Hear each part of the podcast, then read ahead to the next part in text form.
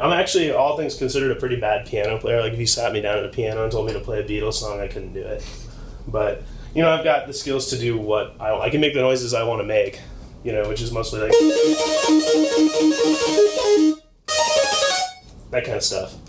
It's really easy. You know, if you practice for a little while. Hi, my name's my name's Mike. I play uh, music shows in various cities, mostly U.S. cities, but I'm hoping to one day expand to other markets like the ocean and space.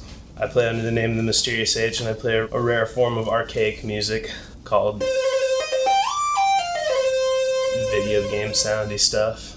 The Mysterious Age started conceptually in like 1998. I didn't have like a real project associated. It was just me noodling around with synthesizers and stuff, and I collected all that, and that was all just sequenced out on computers. That was like the very first stuff I was doing, and I didn't really have a concept of how I would play a live show with that. But as as people responded really well to the music, I was like, man, I got to figure out a way to play live because it's always been my ambition as a person who makes music to play shows first and foremost. I want something that captures sort of the, the rock and roll kind of spirit I grew up listening to and also is fun.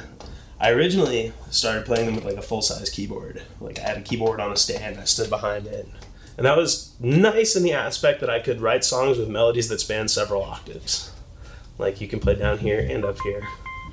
So a lot of electronic music has the suffering problem that you're watching a guy doing something and they're not really moving that much and you can't tell what they're doing.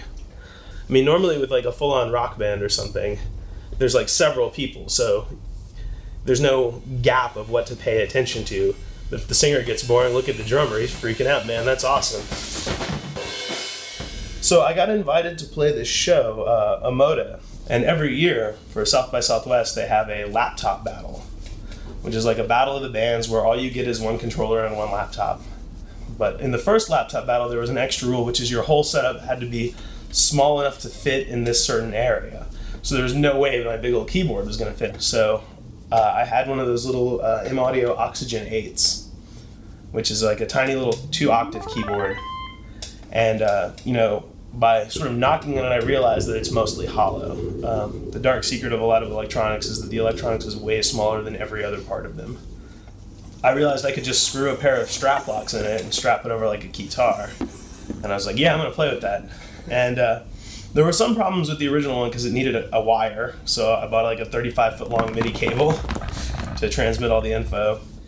And I was like, well, I'm just going to run out and hop into the crowd and just jam as hard as I can. Uh, I lost the battle, but it was a super great time. I was like, man, I'm just playing with this guitar forever. This is way cooler.